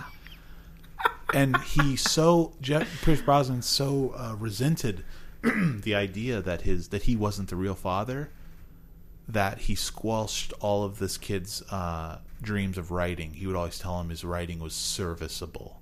It wasn't that great, even though it's amazing, and he could have been a writer. And so that's kind of where the movie goes in the last 10 or 15 minutes, and then it's like jumps forward a year, and the book has come out. And he talks to Pierce Brosnan again, and there's, this kind of, like, oh, I guess we all learned something kind of thing. And I mean, I'm not saying like it's like a horrible piece of shit. Like, I appreciate it on like a level of like Mark Webb directing it, for like being that he is, he helmed this huge franchise and now he's making these little movies again. That's great. But it just wasn't very successful, in my opinion. So I gave it a 3. Because, like I said, I mean, it was easy to watch. It was 88 minutes. Oh, glorious! But but yeah, it's not something I would necessarily watch again. Anything under 90, exactly. You have more stuff, Kevin? I rewatched The Magician by Ingmar Bergman. Sure. Another one I've had on Blu-ray for years. Come at me, Criterion Club. Yep. I thought Max von Sydow is great in this one. What movie is Max von Sydow not great in? Am I right? Name one. Go ahead. Minority Report? No, he's fucking awesome in Minority Report. I'd have to watch it again. He's awful in that? I don't know. He's great. I think he's really great in that. I'll tell you what I haven't seen in a while is Shutter Island. And he played one of the doctors. Yeah. I'm not sure about his performance in that one. Yeah, I'd have to. But like literally, like especially any Ingmar Bergman film, he's great in all of them. Yeah, I mean, some of the later ones, like Passion of Anna and Hour of the Wolf, like, I don't know, the movies themselves, I think, are kind of subpar for Bergman.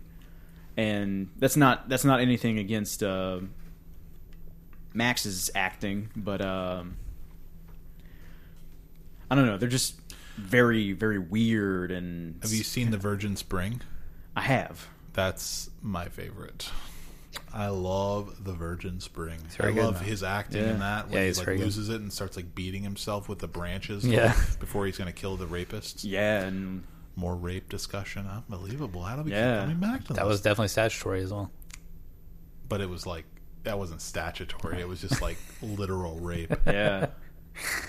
Was that like the first one that was actually on screen? I think probably. I think I read that. Yeah. Okay. Yeah. Yeah. Magician?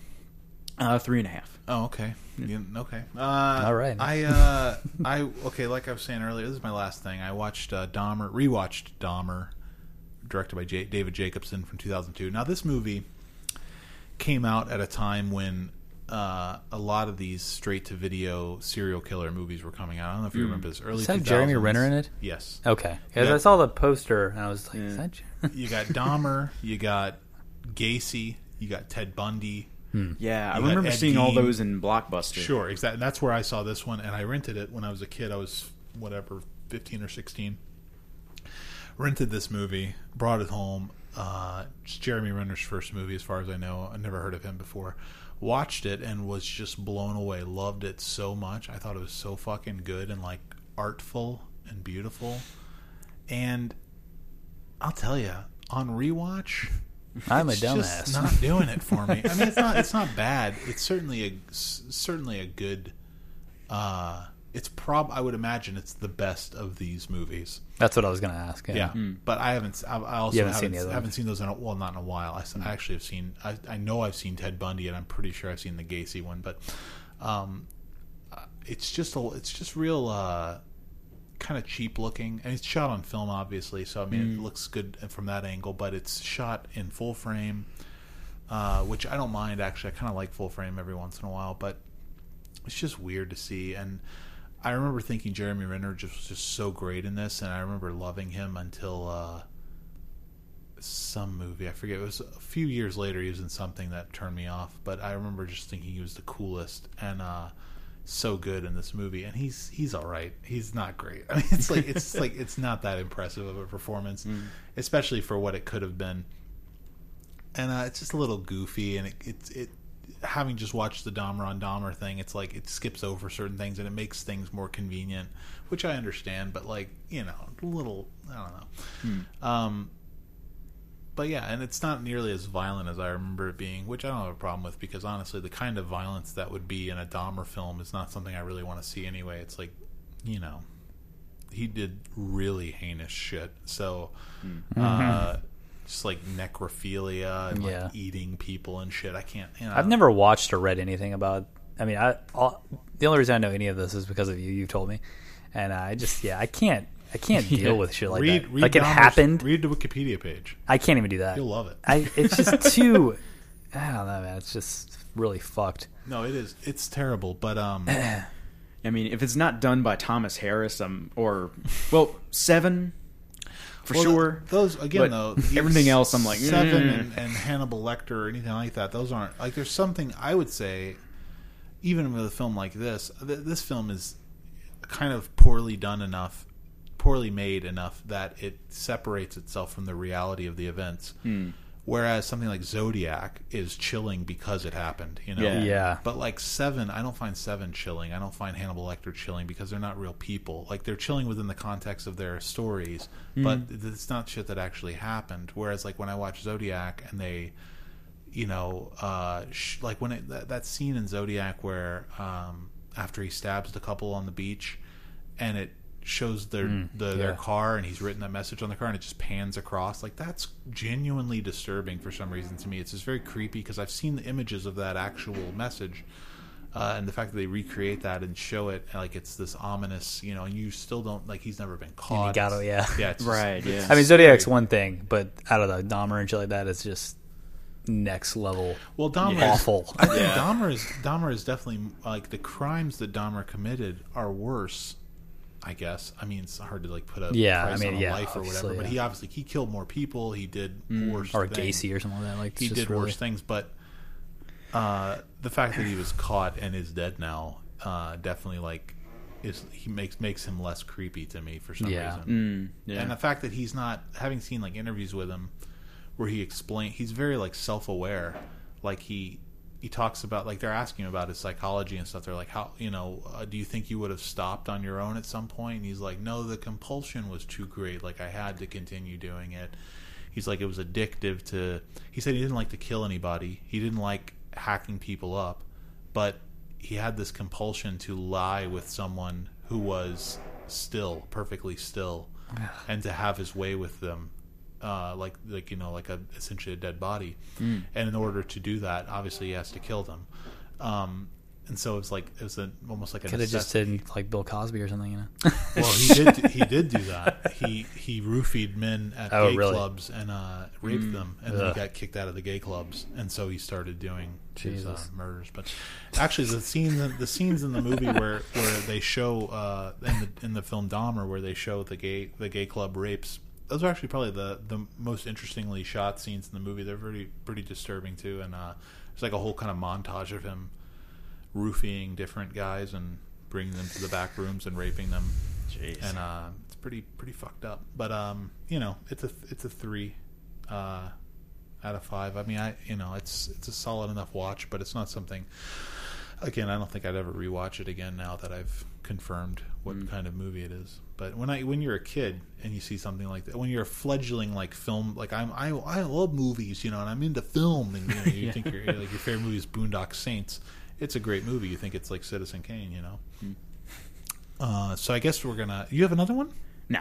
Okay, we're gonna move on to our deep dive discussion of Hype, directed by Doug Prey from 1996, and featuring bands by the name of Cracker Bash, Mono Men, The Walkabouts, 7 Year Bitch, The U-Men, The Fastbacks, Mudhoney, Screaming Trees, New Age Urban Squirrels, Girl Trouble, Wipers, The Accused, The Melvins, 64 Spiders, Gas Huffer, Blackouts, Stomach Pump, The Farts, Green River, Butt Sweat. Does Farts have Z? Yes, have the Z? Farts with a Z. Young Fresh Fellows, Tad, Some Velvet Sidewalk, which is my least favorite of all of them. Some Velvet Sidewalk. What a pretentious piece of shit name. The Farts, man. Dead Moon, Flop, The Super Suckers. I didn't understand Dead Moon in this. I didn't understand that. Skin Yard, Soundgarden, Pearl Jam, Nirvana, Blood Circus, and others. Nobody ever remembers Butt Sweat, man. We were a good band, man. I did my best to write down the names of all the bands as they were coming up on screen. Eventually it got unwieldy and I had to stop. So got a little too 90s. Yeah. But what did you guys think of Hype? As a documentary, I mean, it was good. Again, I'm just gonna give it a 3.5. That's just a your default documentary, because I mean it's documenting something that happened. It's like kind of hard to, you know. Yeah. But okay. Before we get into Hype, then, just since you open that up, Citizen 4 was a 3.5. Yeah, and I would give Citizen 4 a 5, based solely on like the magnitude of what's happening. Yeah, it's just like stunning what's happening. So this is just recapping a scene that happened like 5 years previous. Okay, but would you not agree that there are certain, like, beyond the fact of what films do, or what, you know, or like something like Bowling for Columbine, for instance, you know, where they stopped Kmart from selling bullets, right? That's like a big deal, you know. And they brought awareness to something or whatever. Outside of that, like just the fact that some documentaries are cinematic. And some are like information dumps, and I don't really give a fuck. Like I like an information dump just as much as I agree with you to an extent that it's about the information that's in the film. Like if you're documenting something that interests me, I'll like your documentary usually, but it's not always true. Like I watched Author, the J.T. Leroy story, which is about J.T. Leroy, who's a fake, like a pen name of a woman, and she made her friend, or she asked her friend to portray this person, and they made up a whole story for her, and it was all in the 90s, and she became like a big famous author, and then it all fell apart because they were lying.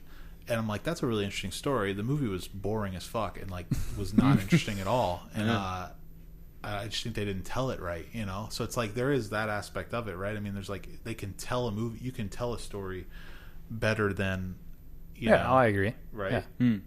I think this was well made. I think they told the story fine. It's just, to me, it's just like another Talking Heads, like, you know, actual talk, like people's heads talking about something, you know what I mean? It's like, it was good. I don't know. It wasn't Citizen 4.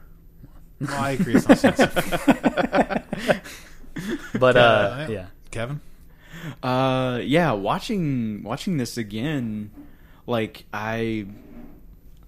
about 8th grade through 9th into 10th grade, I was a huge fan of Pearl Jam. Like I was into them so much, and so I had seen this movie, I guess like sometime in 8th grade, and like that bass line at the very beginning of the movie, like I remember thinking about that like on my first day of high school, and it like calmed me down because I was really nervous, and it was, that's kind of sweet. Yeah. so like I have nostalgia for the movie, but also it was like a weird thing to watch. So you've got like they're not actually interviewed in the movie, but Lane Staley, Chris Cornell, and Kurt Cobain are all dead. Sure. And so like, you know, like seeing the vigil for Kurt Cobain at the Space Needle and all that, it was like, like really like brought it home that like, you know, like there's four like really big bands that came out of Seattle. Three of the frontmen are dead. And also I was trying to think like what other like pop culture explosion has happened since then, like to the extent that this happened, like, you know, not only with the music, but also, you know, with the flannel shirts and all that kind of stuff. Gangster rap. I suppose. I think grunge was a real, like, regression. I think it was like a snapback from the 80s. I think it was just like everyone was done with synthesizers and fucking weird hair and money. Guitar solos. And Miami Vice and shit like that. People were just fucking sick of all that shit. Yeah. And it was just a huge, just like, back to basics. I don't know if I'd say people were sick of it. I think they were, because kids were sick of it. Okay, kids. Yeah. These bands were fucking huge. Like, it's unbelievable to think how huge this shit was. Yeah. Like, I don't think this will ever happen again. It's like a rock and roll, you know, three-piece band or something. You know what I mean? It's just... like, yeah, like you said, watching the Kurt Cobain Vigil, it was like, good God. Well, wouldn't you say that we... and I've said this before, not on this show, but just something I thought about a lot, which is unfortunate about like our current, like 2017, just the idea that with the internet and information being so prevalent, we're way too self-aware for anything like this to happen. I could see that. Like, I think it just, the internet atomizes people. It puts you in like your own, you know what I mean? Like, oh, I'm into doom metal. That's what I mean. You know what I mean? So I just like, I go online, I get infinite doom metal. That's all I want. Yeah, you know what I mean? You know, you're not exposed to anything. Exactly. There's not like, this couldn't happen again because music doesn't work the same way anymore. Yeah. You don't get music from the radio. No DJ is like playing a song and you're like, oh wow, that's a cool song. We should write in or call in and see what song that is, or like go and buy that at the music shop. Like you just like... yeah. You get your music from Starbucks. You get your like music from, back then had to go through Pandora. You had to go through, you know, so many channels to even get out. Yeah. You know what I mean? Or like, let alone get on MTV. Exactly. Yeah. I mean, like now you don't even have a station. There is no such thing as like YouTube is MTV now, because there's no station playing music videos anymore. Yeah. You go online to see music videos. You go on Pitchfork or you go on MTV.com or wherever it is that they put their videos, and YouTube, and you watch them there. If you watch them even, which I don't even think most people watch fucking videos. But if you do, you know, that's how you get into them. And it's like YouTube views are like the currency now, whereas it would have been single sales back then. It's like that's just as valuable to people because of advertisers and whatever. So it's just like a totally different thing, and I agree that there won't be another shift like that, because I don't think you can have a zeitgeist anymore, because there's just no like, everybody's just so aware of the history of things. From, I mean, you're just beat over the head with it from, you know, VH1 airing nonstop like nostalgia fests. Oh, like I love the '80s, I love the '90s, I love the '70s. Yeah. You know, all this kind. You know, it's just like, and that's been going on for 15 years. You know. So I agree, it won't ever happen again, and it's a shame. Kind of, I mean, you know, I wouldn't give up what we have now, but yeah, I think you miss some. I don't know, maybe some communal aspects of that. You know what I mean? But I think the internet replaces that, maybe to a smaller level. But like, I wouldn't trade the internet. I would never want to go back to 1994 or whatever. Yeah. Well, I will say this, but, as far as this documentary goes, I think my biggest problem with this documentary is that it was made in 1996, and it doesn't have enough retrospect. Like, it doesn't have enough time to really consider the impact of grunge. Considering that in 1996, the impact of grunge is still like huge. Like the alternative scene. New metal is like happening, which is, I mean, it's just starting to happen. Like, oh god! But then you've got like Smashing Pumpkins are huge, and they're coming out of that. I mean, like a lot of. Well, no, this bands. Is the more Seattle though. This is like based. I understand Seattle, that, like, but you're talking about. I mean, they're talking about grunge. Grunge from Seattle influenced all of those bands. Is what I'm saying. Yeah, I mean, it's like not really, but okay. How not? Really? Not Smashing Pumpkins, but yeah. Well, I think like Smashing Pumpkins is an alternative band. I mean, they're alternative. The entire alternative scene is derived from grunge. Okay, but that I would disagree on. I mean, REM and stuff was way before grunge. Like that's alternative. Like okay, that's the basis of alternative. Yeah, but REM, their sound changes after grunge. That's what I'm saying. Oh, I agree. Everything changes after grunge because grunge Sonic is Youth that changed. Big. That's my point. Yeah, I'm not saying that. Like, obviously, like the Pixies existed. But Smashing Pumpkins' first album was in '89. I mean, it's like this is before grunge was. I know that. I'm not saying that. I'm saying like the Pixies existed in the '80s. Yeah, but. Yeah. And they are influencing grunge. Oh yeah, know, obviously, I mean, Kurt Cobain and all of them have said that, you know, they essentially ripped off a Pixie song to make "Smells Like Teen Spirit." But my point is that in 1996, it doesn't feel like you have enough time to really see the scope of what grunge did. I totally agree. So it seems like a little short-sighted to make that documentary at that time. Yeah.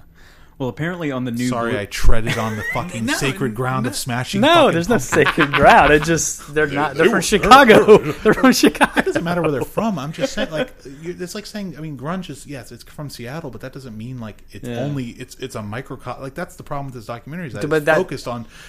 grunge is only happening in Seattle, and all these bands are from Seattle. Who fucking cares about these bands? It's like you said in the text the other day, and I'll out you right now, my friend.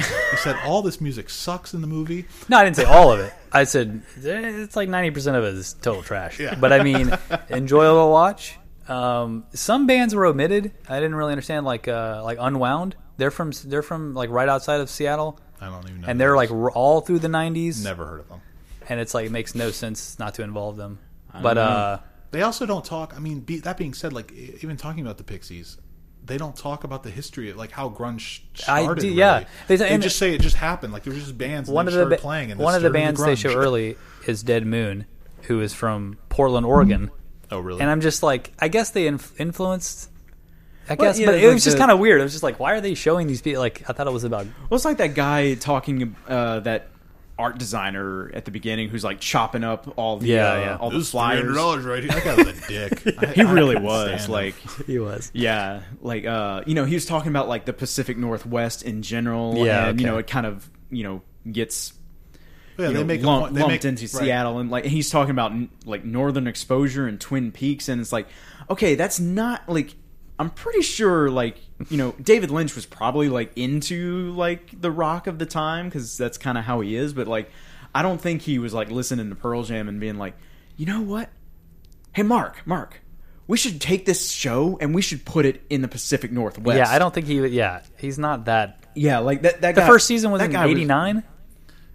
Or 90? 90 or 89? Yeah, and so, the explosion wasn't until, like, 91. Yeah. So it's, like, I don't think he's that attuned to, like, the underground. Yeah. Well, I think that, like, the thing with, like, I guess, like, a lot of people seem to forget, like, the late 80s and early 90s was, like, a really interesting time for, like, a lot of things going on. Because, like, you had, you know... Like you said, John, the backlash against, like, you know, all the synth stuff and all the hair metal stuff. But you also had, like, Liquid Television on MTV. You had, you know, more of the indie filmmakers with, like, Tarantino and Robert Rodriguez and that one Allison... Anders. Yeah, who did Poison Ivy. And so, like, you know, like, the whole, like... I guess the world at that time was more accepting of this, like... more interesting kind of stuff. And I mean, that's, you know, another thing right there. So it's like the fact that you're talking about the indie directors, indie film, like not to obviously, like, not that has a lot to do with it, but like indie film was a new concept at the time. Yeah. Or yeah, I think it was exploding for the first time. DIY was mainstream. And it's like now like everybody makes indie films. Like, it's not like there are probably more indie films being made than normal films, studio pictures. So it's like, again, just like the whole world is like a totally fucking different place than it was in 1991. Another reason why something like this could never happen again, you know. And like the idea that, you know, you've got, I mean, I think the general consensus, again, something they don't really touch on at all in this movie, but the general consensus is that a song like Smells Like Teen Spirit, you know, taps into the disaffected youth of America. And there's just so much, like, they're not, it's like at that time, there's nothing that's aiming for that crowd. And now everything aims for that crowd. Yeah. Oh yeah. Definitely. You know? So it's of course this could never happen again. You'd have to have, like, the shift that could happen now would be like, if a rock band came out that was only for 65-year-olds, you know, and like all the 65-year-olds started buying records again, and it just totally flipped the whole fucking, you know what I mean? But that'll never happen. That's like the number one song in '91 was probably like Whitney Houston or something. Yeah, you know what I mean? Or so it's Poison. Like, yeah, who fucking knows? Yeah. So it's like, well, I think they were like when Jack Endino's talking about Nevermind's numbers, like they're showing like the Billboard chart, and it's like Whitney Houston and like Genesis and those, and U2 I think was like number 2 or 3 behind Teen Spirit, and that had to feel good, I'm sure. Outselling U2 for me because I can't stand U2. They're the worst. Well, I'm with you. They are the worst. They are. And it was interesting too, like in my perspective, like you guys might kind of feel in a similar vein, but like, you know, like 7-8 years ago when I was playing in a band and playing around locally, it was like, you know, Baton Rouge didn't have a lot of like touring acts coming through. Like there weren't a lot of huge shows happening, you know, like once or twice you get a concert here, or you might get one in New Orleans or Lafayette or whatever. But like, not a lot was happening here. So like, I think Baton Rouge had kind of a similar setup to like Seattle, where like, you know, if the community had come together of bands, you know, like bands supporting bands because they're all friends and they're all going to the shows and et cetera, like, I think Baton Rouge could have had that, and it's disappointing that we didn't. I think Baton Rouge does have it. It's just it's rap. There's a lot of acoustic singer songwriters. Yeah. Oh yeah. There's a lot of Baton Rouge rap though, but yeah, it was just like the perfect storm for what happened in Seattle. Yeah. So let me ask you both. Like, I'm guessing both of you weren't really a big fan of the music that was in it, or I actually wrote down my. In fact, I have lots of notes about your favorites or least favorites. Mudhoney's okay. My favorite track on the thing, or my favorite live performance, was Mudhoney. Touch Me, I'm Sick. I thought it was really cool. I just think they're the coolest, and I really dug the Melvins when they were playing live outside, and he was like wailing on the guitar and like headbanging and stuff. Yeah, that kicked a lot of ass too. But the rest of the songs, I didn't hate them. They're not something I would listen to on a regular basis. Yeah. And like the one, I forget what band it was, but the one where like the it was like a band, and the lead singer who didn't play anything, and he was like hunched over and like sing. Hotcakes like Gas Huffer. They were brutal. That it was ridiculous. It was funny too, like finally understanding the lyrics that like I got batter something. It was like talking about them hotcakes. It was like a clone. It was hilarious. Of a clone. Yeah. Like, obviously Nirvana is the best band in this. I mean, it's cliche, but it's like even watching like their that early performance of Smells Like Teen Spirit was just that was kick ass. Like that something magical about the 3-piece, and like the band members are just I don't know. I kind of hate Dave Grohl as a person, but back then he was a god. Yeah, when he was like, he's just like destroying the set. Yeah. Oh, can I say this? The live performances, especially the ones that they filmed on that stage, like a lot of them are on that same stage in the club. Yeah, a lot of them sound dubbed. They probably were. Yeah, there's a lot of that in The Year Punk Broke. I don't like that.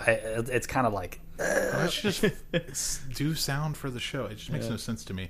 I like the computer family tree of bands that guy had. Set that was cool. Click and see who was in what band. That was really neat. You know, it'd be a fun thing to like look at. I don't know why. I'm sure somebody said this in the movie. I just wrote it down. Aesthetic of dumb. Who said that? Oh, that was the photographer. Okay. About like he's talking about the Seattle scene. Yeah, like, and it reminded me aesthetic of dumb. It reminded me of that. You said you watched that interview with Cobain and Dave Grohl, where Dave Grohl had written one of the songs, and Cobain was saying it had like this boneheaded guitar riff, and Dave Grohl's like sad about it because he's like insulting his fucked song. Up. So maybe I totally agree though. I wish this would have been made in like 2005 or something. Oh, because then you could have got like you know, the stuff that came after. Absolutely. So the underground stuff that's still going on in Seattle. You could actually interview more people who were involved. Like, I mean, the fact that they don't interview members of Nirvana, they don't interview Lane Staley, who was still alive. They don't interview they didn't. Courtney Love. I mean, like literally anyone. Like they interviewed Calvin Johnson from K Records, which was kind of weird. I didn't really understand that. I don't know what is that. He's like a record label dude. Yeah. And he was in this band called Beat Happening in the 80s. And Mount Erie, like I think he's on their label. Okay. It just I guess it was an inspiration for Kurt Cobain, but it really made no sense for them to be in the.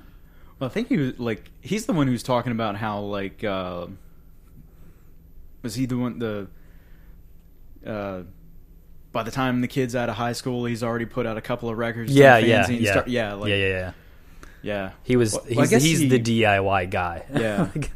Well, I guess that was probably it, and like that British guy that they're interviewing, he was the producer of Dare by the Human League. Oh, okay. So it was like really interesting. This like, oh, it's that guy, like because like when he's talking about 400 pounds of kit on stage and 92 keyboards and 95 samplers, it's like you produced that record. Like it's your fault that it's happening in the first place. It's funny. I like the story of the lady who answered the phone and gave them all the fake lexicon wax. Oh yeah, that was pretty good. I like that a lot. And I also have to say, Eddie Vedder seems like the coolest guy except for '96. Like I'd love to be this guy's friend in '96. So good. He just seems so chill and down to earth. I mean, like now he just seems like a total dickhead. Yeah, but it's gone to his head. The last thing that I have to say about this movie really is that he's like the only one that survived. Yeah. Like the only one. Yeah, like the only giant band back then. Oh. Yeah, like I guess the woman sitting on the couch next to him was his wife, and they're divorced now, so I guess, that's something. Huh. I will say that there seems to be like this message in the end of the film about selling out and how like this was a genuine movement of like people who didn't care about money and they just wanted to make music and have fun. And it feels like the kind of condescension towards the idea of selling out doesn't really exist anymore either. Not at all. And it's like it's a thing that's like it. Like even that kind of attitude has been commoditized by like Urban Outfitters and the fact that like vinyl is available at Barnes and Noble and it's just like it seems like everything is just like there's no like nobody really gives a fuck about if you want to make money. That's cool, man. You got to make money, right? Yeah. You just have fun doing it, bro. And it's just like this kind of attitude of fuck the system doesn't really exist on an artistic level anymore. Which I don't know if that's a good or a bad thing. It's just something that I thought about. Yeah. Yeah, I don't know. But I don't know. I don't have anything else to say about it really, but I really liked it, that first interview scene with Mudhoney where it's like, my mom has always told me that I am not a loser. Yeah. So the whole I'm a loser thing, I never understood that. And like, I'm not a loser, and Mark, I think your mom would do the same thing. We're not losers. Yeah, that was good. It was funny. Yeah. What do you guys think about Sub Pop and like the kind of Motown? Oh yeah, mentality. They were kind of anti-sellout. Or they were like against that. They wanted to make money. Yeah, yeah. That's fine. But I feel like even that in the movie, that's kind of like some of the people seem to have like mixed feelings about it. Yeah, yeah. I think it's naive to think that way. To be completely honest, I think it's naive to be. To try just making music for just the sake. I mean, you have to make money to live. So it's like, you know what I mean? Like if people want to buy your music, I see nothing wrong with that. I mean, you know what I mean? Like I just don't, especially back then when you could actually make money. Yeah. You know what I mean? And your apartment when record sales counted for something. Yeah. And, they can all eat my ass. I mean, it's like now it's, it's not impossible, but it's like, I don't know. It's a lot very different now. You got to be like absolute lowest common denominator, poppy kind of stuff. Yeah. Well, I gave this thing a 3. Didn't hate it. 3.5. Didn't love it. I'd say 4.5. Oh, 4.5. Loved it. Well, like I said, I have memories attached to this movie. I understand. This is my first time watching it. So yeah, and all, going back and it was. in a weird way, it was like meeting, you know, hanging out with old friends again, because I'd watched that movie so much when, you know, I was in middle school and high school, and then now coming back to it and being able to better appreciate everything that's going on. I wish I would have seen this when I was in middle school or high school. I wish I would have too. That would have been great. I think I would have liked it a lot more, honestly. But okay, well, we're going to move on to our feedback. Jordan, former host slash co-host of this podcast, wrote in a question. He says, "Hey dudes, here's a question slash discussion topic for ya. What are some movies that have really outrageous or interesting production histories? Do the movies themselves live up to the painstaking or intricate ways in which they were made? Y'all's discussion of Fitzcarraldo got me thinking about it. So what are some other films like that? Made under crazy circumstances? All the best." And I don't... This is a weird question because it feels like a question for like film historians, which I am not... And I can only think of one movie, which is Heaven's Gate, which had a weird, a lot of production problems. Yeah. And, like he made them rip the town down and rebuild it 3 feet over or whatever. And, yeah. But I mean, that's, I don't know. It's unlike Fitzcarraldo. I would say Heaven's Gate is a really good movie, and Fitzcarraldo is not that great. But Burden of Dreams rules. Yes. Can you guys think of other films with strange production histories or weird productions or chaotic? Probably. I mean, you know, it never ended up being made, but Jodorowsky's proposed version of Dune. Oh yeah, like it has. Yeah. You know, it's the God movie. Yeah, it's become this. You know. Especially according to the documentary, this thing that's like permeated so much of Hollywood for a movie that never was actually made. Because they made that goddamn book. And the book is everywhere. Mm. Yeah. That's one, I guess. I mean, that's something that didn't even fell apart before it even got made. That reminds me of something like, I'm sure you're familiar with, Terry Gilliam's Don Quixote. Yeah, that's right. Been in production for like 20 some odd years, I think. Tried to get Johnny Depp and Jean Rochefort in it, but it fell apart because all the sets flooded. Yeah, and they were already like absurdly over budget at that point. Yeah, too. And the actor, or was it him, or was it not William Hurt, John Hurt? I forget one of the actors that he had playing the fellow in the movie. I don't know anything about Don Quixote. He had like pancreatic cancer or something.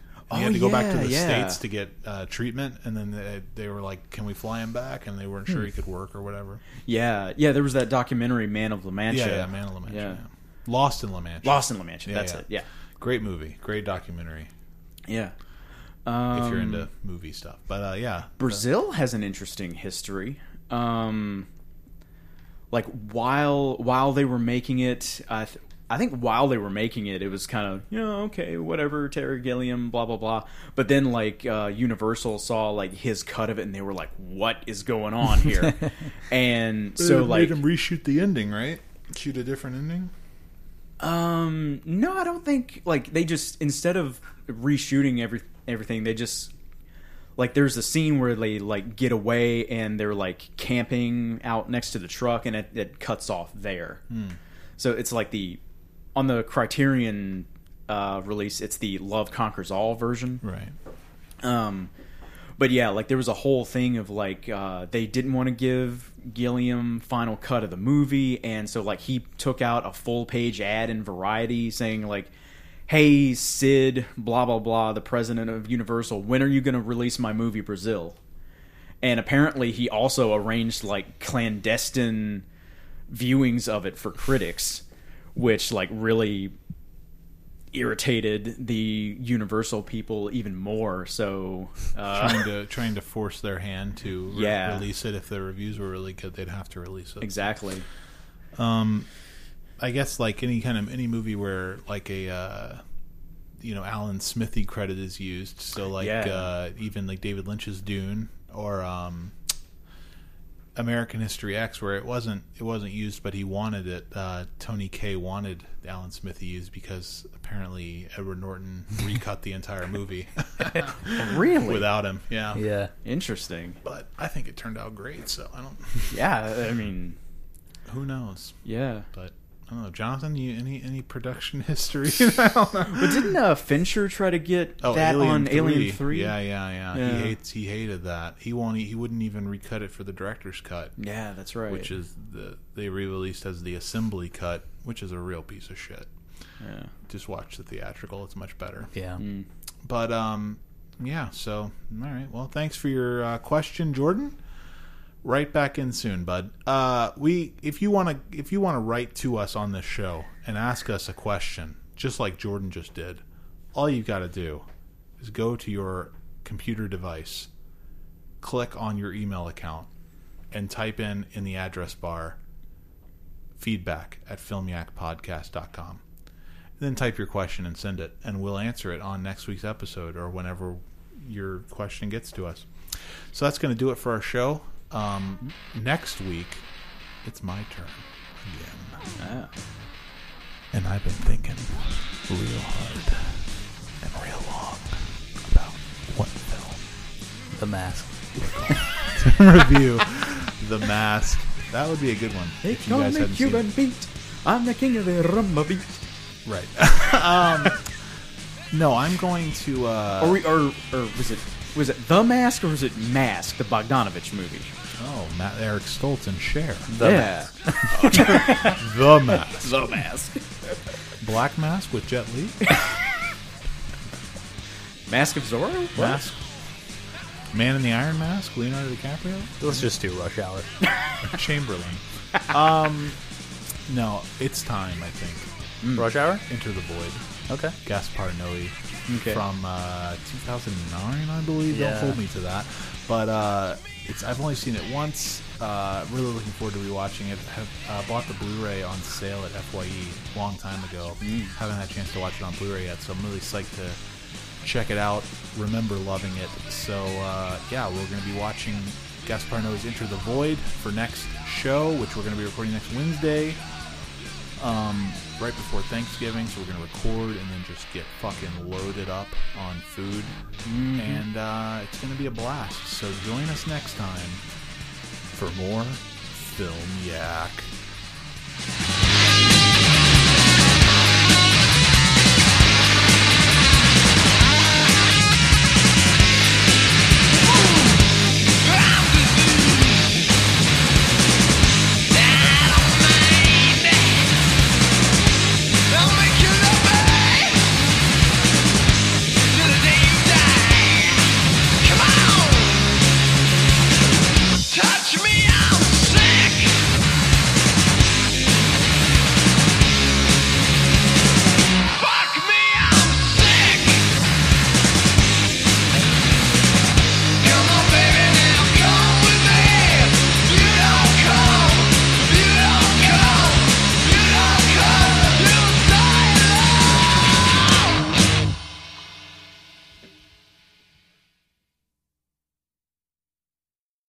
Like some fish stuff. Oh, do you? Yeah, I think Trey Anastasio. Yeah, or as Les Claypool would say, Trey Antipasta. That's good.